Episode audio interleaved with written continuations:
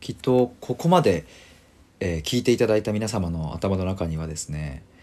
あの本当に仲のいい親子だったんだなとか あのそんなことを思っていただいているかなっていうふうに思うんですけれども実はですねこの母ががんになってから亡くなるまでの期間で、えーとんでもなくこう怒りをぶちまけたりだとかものすごい時期があったんですね。ちょっとこの収録ではそんな話をしたいと思います。端的に言えば僕が過去のトラウマと向き合って25歳になって初めて反抗期を迎えたという話です。まあこの全貌を全部話そうとしちゃうとちょっとあまりにも時間が長くなってしまうのでえっ、とまずちょっと僕の幼少期のトラウマというのを一つだけちょっとお話ししたいと思います。僕が幼稚園の年長の時の話なんですが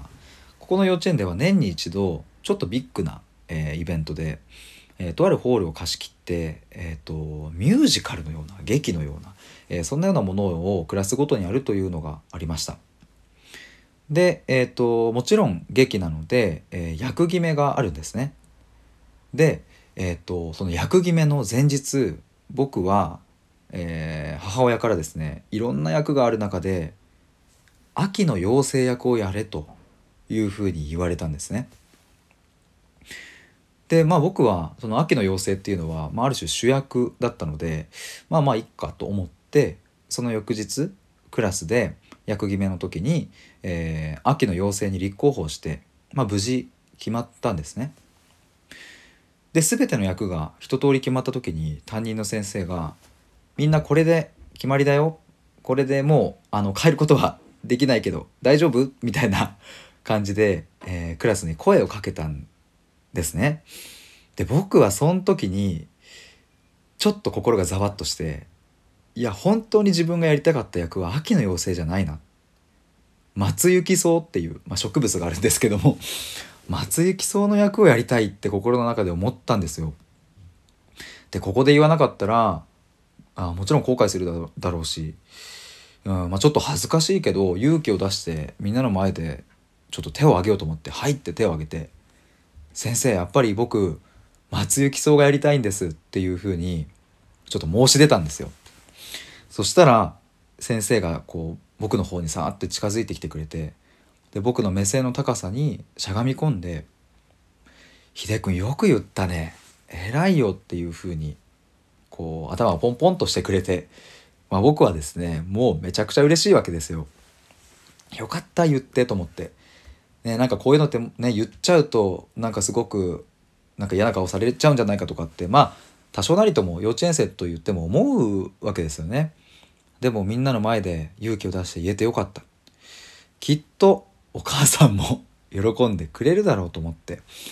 で僕はそしてその日の帰りですね幼稚園バスにこう揺られながら家の近くのこうバス停に着いて、まあ、そこに母が待っていてくれたのでね一緒に家までこう歩いて帰って行ったんですよ。でね母が「あれ今日役決めだったよね、えーちゃんと決まった?」っていうふうに言ってきたので僕はねここで「よしもうサプライズプレゼントだ」みたいな感覚で僕ね自分で松雪草を選んだんだよみたいな ことをこれでもかみたいな感じでニコニコしながら 伝えたところですね。僕の期待とはもう真逆の反応が返ってきたんです。まあもう想像の通りかもしれませんがなんで勝手に変えるのよと。秋の妖精やれって言ったじゃないっていうことでブチギレられまして雷がドッカーンと落ちまして、えー僕は、えー号泣しながら家までとぼとぼと歩いて帰ることになりました。まあ、この瞬間にですね僕の心の中には自分の意思を主張すると怒られてしまうとか自分がやりたいようにやると母親に嫌われる母親を悲しませるいけないことだなんていうことが心の中に根付いたように思います。まあ僕はこのあの件、まあ、松雪草事件というふうに勝手に僕は呼んでいるんですけれどもこの松雪草事件以外にもうん、まあ、ある種このようなね頭ごなしにこう否定されてしまったりだとかっていうきつく言われてしまったりだとか、まあ、トラウマになるような経験がいくつかありました。まあこれなんでねそもそも松井木曽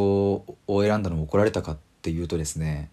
実はあのその役ごとに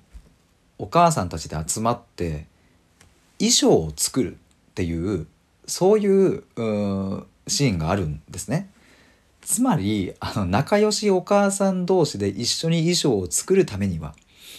子供の役を同じにするっていうことが必要になってくると。えー、つまり僕は大人の世界に巻き込まれて怒られたということです。だから僕が松井木曽なんかを選んじゃったもんだから母親は全く知らない、えー、ママさんコミュニティの中に入って、えーと、衣装を作らなければいけなくなっちゃったそういうことに関して怒っていたみたいですね。